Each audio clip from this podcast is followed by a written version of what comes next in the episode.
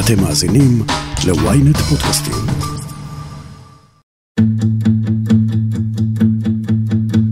אני לא חושב שארדואן יוותר בקלות, כי הוא יודע היטב אם וכאשר הוא יובס, זה לא רק הוא על הכוונת, כל החמולה שלו, מה שנקרא, שבעצם עומדים לידו והתעשרו בזכותו, כן, כולם יהיו על הכוונת. כשאני אומר על הכוונת, לא על הכוונת, הם לא יחסלו אותו, כן, אבל ירדפו אחריו, ינסו להכניס אותו לכלא. אה, ואז מבחינתו זה הישרדות פוליטית של ממש. מבחינת העולם, טורקיה בוחרת היום את הבחירות החשובות ביותר של שנת 2023, ככה האקונומיסט הגדיר אותן. אלה שאחריהן ארדואן עשוי ללכת הביתה, והכיוון לעתיד הוא דמוקרטיה. אבל מבחינת 85 מיליון טורקים, הם קצת מתקשים להאמין שזה ככה יעבור.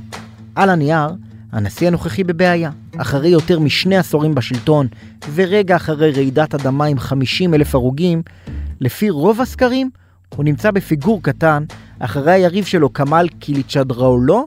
קליצ'דרולו. קיליצ'דרולו? קליצ'דרולו. כן, הוא. האם זה יכול לקרות היום? אני ישי שנרב, וזאת הכותרת. Resmi rakamı getirdiler bana. Resmi rakam 1 milyon 700 bin. İstanbul yapar mı? İstanbul sandıkları patlatır mı? Allah sizlerden razı olsun. דוקטור חי איתן כהן ינרוג'ק, ממכון ירושלים לאסטרטגיה ולביטחון וממרכז משה דיין באוניברסיטת תל אביב. אז זהו, אנחנו בדקה ה-90, הבחירות בטורקיה. כמה כמה? מי נגד מי? מה הולך? עכשיו יש לנו מה שנקרא איזושהי יריבות מאוד חמה בין אה, נשיא המכהן רג'פ טייפ ארדואן ומולו נמצא כמאל קליצ'דרולו. אזי נשאלת השאלה מי ינצח והאם הם יוכלו להשיג יותר מ-50%. ואם לא, אז בעוד שבועיים אנחנו עוד הפעם אמורים לראות שהטורקים עוד הפעם ילכו לקלפי על מנת לקבוע מי יהיה הנשיא שלהם בסיבוב שני.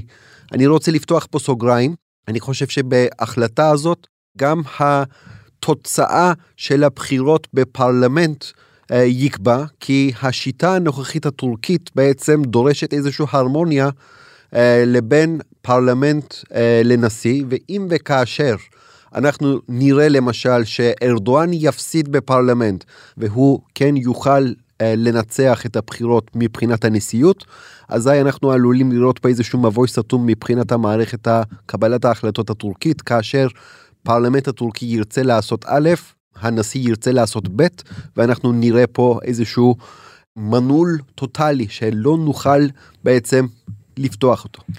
מה שהאמריקנים קוראים ברווז צולע, אני לא יודע איך קוראים לזה בטורקית. אה, טופל ארדק, ככה זה נקרא בשפה הטורקית, אבל אני לא חושב שזה מדויק, כי uh, מן הסתם בגלל השיטה הנשיאותית של ארדואן הוא עדיין יוכל לחתום על צווים, ואז אנחנו נראה פה אין ספור של מלחמות בין פרלמנט לבית הנשיא. uh, יהיה שמח מה שנקרא, ונשאלת השאלה כיצד הבית המשפט החוקה הטורקי יתפקד, כי הרי כולנו יודעים מ-2010, ארדואן בעצם יכול למנות את כל השופטים. איכשהו בעצמו, על ידי הפרלמנט, על ידי משרד המשפטים, אבל ברגע שאתה מסתכל מאיפה כל השופטים נשלחו לבית המשפט החוקה, כמובן אתה רואה איכשהו, אם זה במישרין או אם זה בעקיפין, את החתימה של ארדואן. אזי נשאלת השאלה האם הם עדיין יהיו נאמנים לארדואן, או כבר יוכלו לצאת מן הארון ויוכלו בסופו של דבר גם לשתף פעולה עם האופוזיציה, כי אולי הם יהיו חרדים על העתיד שלהם, כי אולי הם יראו פה איזושהי מגמה שלילית כלפי המחנה של ארדואן, והם אולי אה, יורתעו מאיזושהי התחשבנות עתידית. בוא נלך רגע כמה צעדים אחורה. אנחנו היום ביום הבחירות, סביר להניח סבב ראשון של בחירות. מה אומרים הסקרים, מה לפחות אמרו הסקרים בשבוע שעבר לקראת הבחירות? מאוד מעניין, אה, המועמד המוביל קליצ'דרולו של האופוזיציה, הוא אה, בסופו של דבר צפוי אה, לנצח בבחירות, אבל כשאתה שואל את אותו האזרח הטורקי, מי ינצח את הבחירות? אז הוא אומר לך, ארדואן, למרות העובדה שהוא מצביע קליצ'דרול.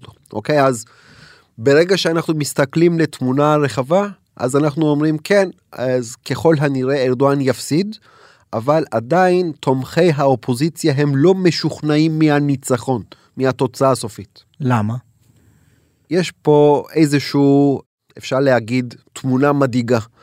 שבוע שעבר, שר הפנים הטורקי סולימאן סוילו יצא אה, מול המיקרופונים ואמר אה, לא פחות ולא יותר, הבחירות בטורקיה שמתקיימות היום, הם יהוו כסוג של הפיכה שלטונית.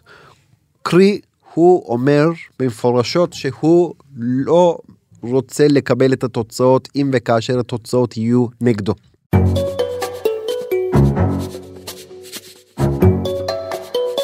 İstanbul'a hizmetkar olmam varken senin oralarda ne işin var? 2024'te ona da gereken dersi vermeye hazır mıyız? אבל אין מה לדאוג, הסולטן מאנקרה נותן fight. לפני כמה ימים נערך כנס בחירות, שלטענת מפלגתו השתתפו בו יותר ממיליון איש. והוא גם מחלק מתנות, העלאת שכר אסטרונומית של 45% לכל עובדי המדינה. הוא השיק נושאת מטוסים טורקית ראשונה, והוא גם בהחלט נערך לאפשרות שייאלץ להכריז על הבחירות כמכורות, אם יפסיד בהן. משטרת טורקיה רכשה עשרות אלפי קפסולות של גז פלפל. למה מיועד גז פלפל? לפזר את ההמונים. אני רק רוצה לפתוח פה סוגריים. כזכור לך, פה משטרת ישראל השתמשה בגז פלפל בשתי קפסולות או שלוש קפסולות בקפלן, והאדמה רעדה פה בארץ. אני רק רוצה לומר, במשטרת טורקיה רכשו יותר מעשרות אלפי קפסולות. אז כדי שנוכל לעשות פרופורציה, כדי שנוכל להבין איזה מין הכנות הם עושים על מנת לדכא את ההפגנות העתידיות, אה, אם וכאשר אה, הם לא יאהבו את התוצאות, אוקיי? אבל אם וכאשר הם יופסו, אני יכול להגיד שאנחנו נראה פה איזושהי תופעה דרמטית, בריכת מוחות שאף פעם לא ראינו כמותה מטורקיה למדינות כמו גרמניה, כמו ארצות הברית או קנדה, אוסטרליה. הבקיע הראשון היה ההפסד של מפלגת הצדק והפיתוח של ארדואן את ראשות העיר איסטנבול. אבל הוא עדיין אוחז מאז באחיזת צבת את השלטון הטורקי. מה קורה הפעם בבחירות האלה שלא היה בשני העשורים האחרונים? קודם כל שחיקה, שחיקה של שני עשורים. הבן אדם נמצא בשלטון בפועל מ-2003, אוקיי? והמפלגתו נמצאת בשלטון מ-2002. והוא אף פעם לא הפסיד בבחירות הכלליות, לא בבחירות של הרשויות המקומיות, זה מאוד חשוב. אבל הבעיה העיקרית פה זה כלכלה. בעשור הראשון שהוא ישב על כיסא ראש הממשלה ולאחר מכן לנשיא, הוא עשה ניסים ונפלאות מבחינת הכלכלה הטורקית והצמיחה הייתה אדירה. עד מתי? עד אירועי גזי פארק.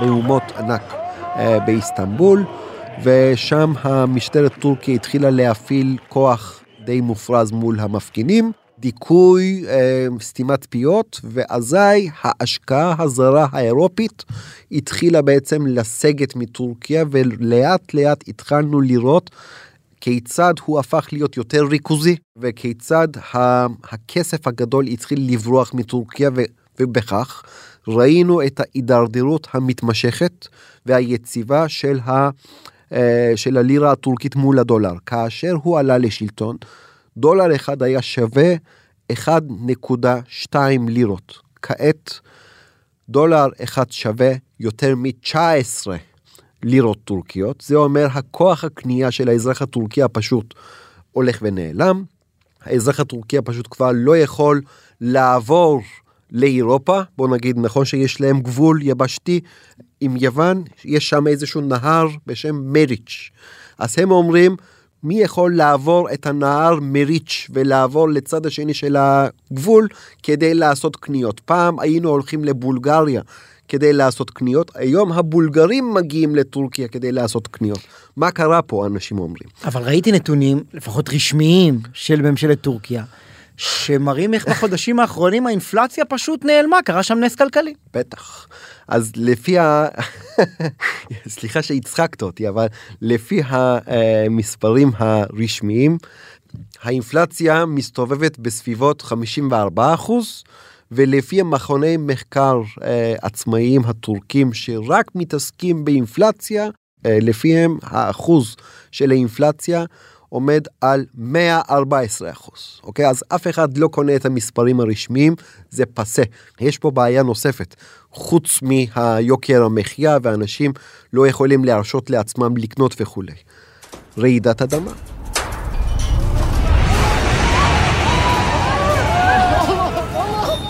הרי אני התראיינתי אצלך פה גם על רעידת אדמה, ואז גם דיברנו על חוסר התפקוד של הממשלה, שהרבה אנשים, לצערנו הרב, איבדו את חייהם בגלל העובדה שכוחות החילוץ לא הגיעו לאזור המוכה אסון תוך 48 שעות. וכתוצאה מכך ראינו שלמשל העיר חתאי 80% נמחקה מהמפה וכנ"ל גם עבור קהרמן מרש, ו- וכל מיני אה, ערים אחרות ב- באזור. למרות זאת, כאשר אנשים שם עושים סקר, רואים שעדיין ארדואן מוביל. אז נשאלת השאלה למה, כי האזורים האלה גם ככה הם היו מאוד שמרניים. זה, אם אני חייב לעשות פה איזושהי מטאפורה, חס וחלילה אני לא מאחל, אני מדגיש את זה מיליון פעם, אם וכאשר תהיה פה איזשהו אסון בשכונת מאה שערים, ולמשל הממשלה הנוכחית שלנו לא תתפקד, אז בבחירות הבאות אתה תצפה מאנשי מאה שערים יצביעו מרץ? חד משמעית לא, נכון? אז זה אותו הסיפור.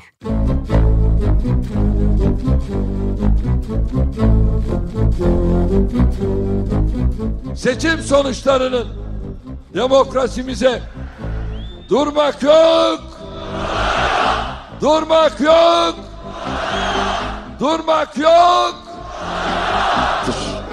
באופן מסורתי, איכשהו ארדואן תמיד מנצח. הוא כבר שרד בחירות מאוד צמודות, סבבים ראשונים קשוחים, מעבר למשטר נשיאותי, ואפילו את ההפיכה הצבאית של 2016. אבל הפעם משהו שונה. זה לא רק סימן הלב באצבעות שהפך לסמל המסחרי של מנהיג האופוזיציה, אלא גם מי שמאחוריו. הודעה קצרה, ומיד נמשיך עם הכותרת. בזמן שאתם שוטפים כלים, סיימתם עוד פרק בספר. עברית. חדש באפליקציית עברית, ספרים קוליים, דרך חדשה לנצל את הזמן ולהפוך את השגרה לחוויה מרתקת. אז בואו ליהנות מאלפי ספרים להאזנה שמחכים רק לכם. פשוט לקרוא בכל דרך, בעברית. הורידו עכשיו את אפליקציית עברית ללא עלות ותהנו מספר קולי ראשון מתנה. Bu ülkede hiçbir çocuğun yatağa aç girmediği bir Türkiye'yi inşa etmeye hazır mısınız? בגיל 74, למנהיג האופוזיציה כמאל קיליצ'דרולו יש מעבר לשם מסובך גם נכס יוצא דופן. אופוזיציה מאוחדת מאחוריו. פיני אביבי, שהיה שגריר ישראל בטורקיה בשנות ארדואן הראשונות, יודע שזה ממש לא מובן מאליו. מעט התקופה שהוא עלה לשלטון, מעולם לא היה לו כל כך הרבה בעיות שבאו בבת אחת אחת עם השנייה.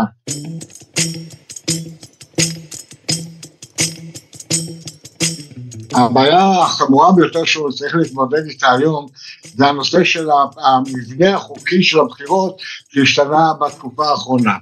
למעשה בשעה שהוא נבחר בפעם הראשונה עם פחות מ-40% מהקולות הוא קיבל 70% מהמקומות בפרלמנט כתוצאה מזה שאחוז החסימה של כ-10% שלא אפשר להרבה מפלגות לעבור ויותר חמור מזה האופוזיציה הייתה מחולקת בצורה כל כך חריפה בין ימין ובין שמאל בין סוציאליסטים ובין ליברלים, שלמעשה לא היה שום מנהיג אחד שאיחד אותם. ולכן למעשה גרמו לכך שהוא הפך להיות מועמד יחיד. היום המצב הוא שונה. היום יש להם מועמד שנראה מאוד אה, סקסי מבחינה פוליטית, שבא מצד אחד אה, מול כל הבעיות שיש לו, גם ברקע הפנימי וגם בבינלאומי של ארדואן. לכן על פניו עלול להיות מצב כזה שהוא לא יזכה. כמובן שאני להמר עד הסוף לא מוכן, אבל בהחלט אני שומע שגם בטורקיה עצמה יש איזה רוחות שאומרות אולי אנחנו על תחילתו של עידן חדש. אבל אה, יחד עם הרוחות האלה נושבות גם רוחות הקונספירציה. פתאום אנחנו שומעים שאם ארדואן יפסיד אז הוא יהפוך את המדינה, ופתאום קורים כל מיני דברים משונים, כפי שהזכרת, הוא מעלה את אה, שכר עובדי המדינה ב-45%, שזה אסטרונומי. הדוחות הרשמיים של טורקיה אה, מראים התכווצות פלאית של האינפלציה שלא ברור מאיפה היא מגיעה. אה, הוא, הוא מפסיק ראיון בשידור חי ו- ויש שמועות שהוא חולה. מה בדיוק קורה ולמה אנחנו יכולים להאמין מבחינת המערכות הטורקיות?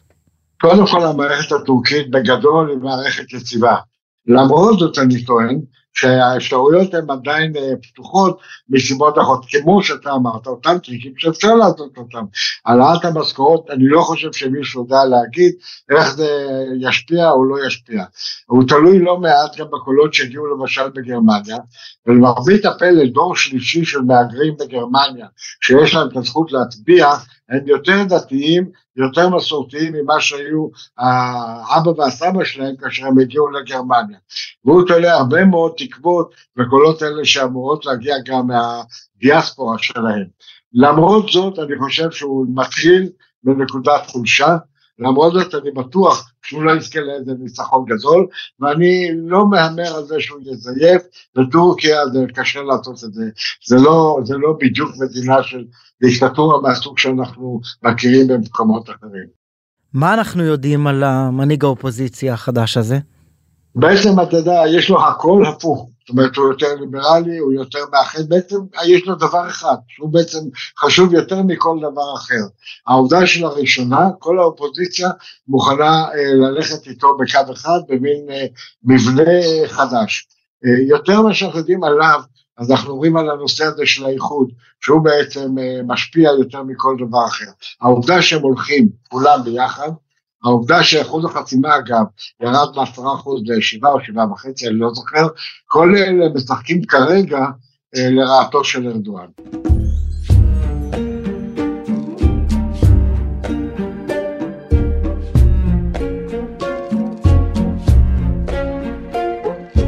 באקונומיסט, שכאמור הגדיר את מאורעות היום כבחירות החשובות ביותר השנה, כתבו כך: ניצחון האופוזיציה יהיה טוב גם לשכנותיה של טורקיה, ובעל ערך גיאופוליטי עצום למערב. טורקיה בימים אלה מנוכרת כמעט לחלוטין משאר אירופה. אם האוטוקרט יעלה מהשלטון, המחלוקת של טורקיה עם נאט"ו תוכל להיפתר. היחסים עם ארצות הברית שהורעלו בשל התקרבותו של ארדואן לפוטין והתקפותיו על הכוחות הכורדים בסוריה השתפרו. ואנחנו, הפרובינציאלים, שואלים, איך זה ישפיע על היחסים איתנו, עם ישראל? כאשר היה המשטר הקודם, היה הטורקי מבחינתנו, היחסים הביטחוניים היו מעולים, והסחר בין המדינות היה נמוך בצורה לא רגילה. אז היה לנו איזשהו מין משוואה שבה אנחנו בגלל החשיבות העצומה של הקשר הביטחוני, לא נתנו מספיק תשומת לב לעובדה שמבחינה אזרחית אנחנו לא בדיוק החברים הטובים ביותר של טורקיה.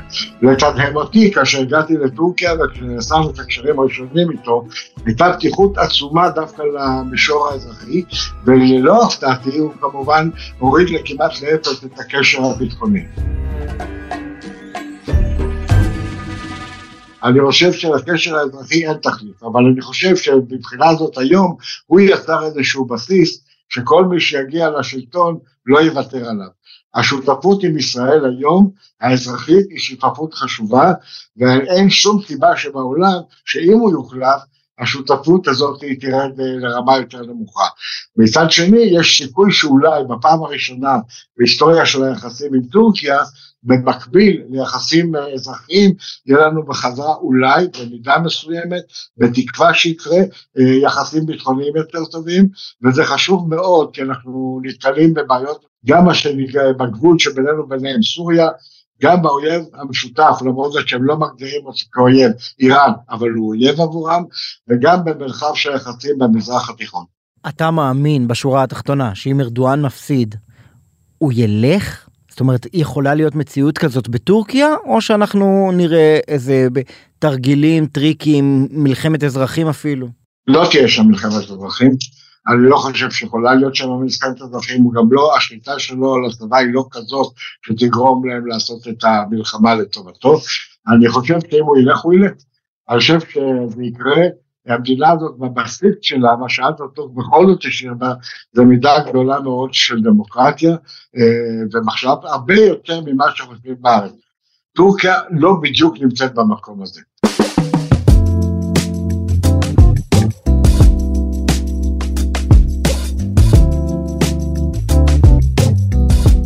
אז האם ארדואן ילך בשקט, או יגרור את טורקיה איתו למטה?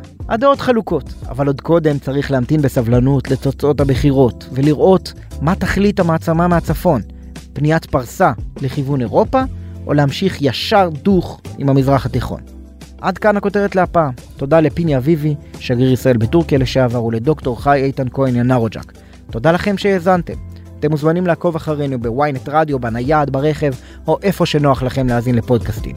אם זה באפל או ספוטיפיי, תשתמשו בבקשה באפשרות להשאיר תגובה, אפילו אם היא נגדנו, בכיף. זה עוזר עם האלגוריתם. על הדרך, האזינו לעוד פרק שלנו, באירוויזיון הכל פוליטי. איתי בצוות הכותרת שרון קידון, אלי שמעוני וגיא סלם. תודה לכולם, אני ישי שנרב, להתראות.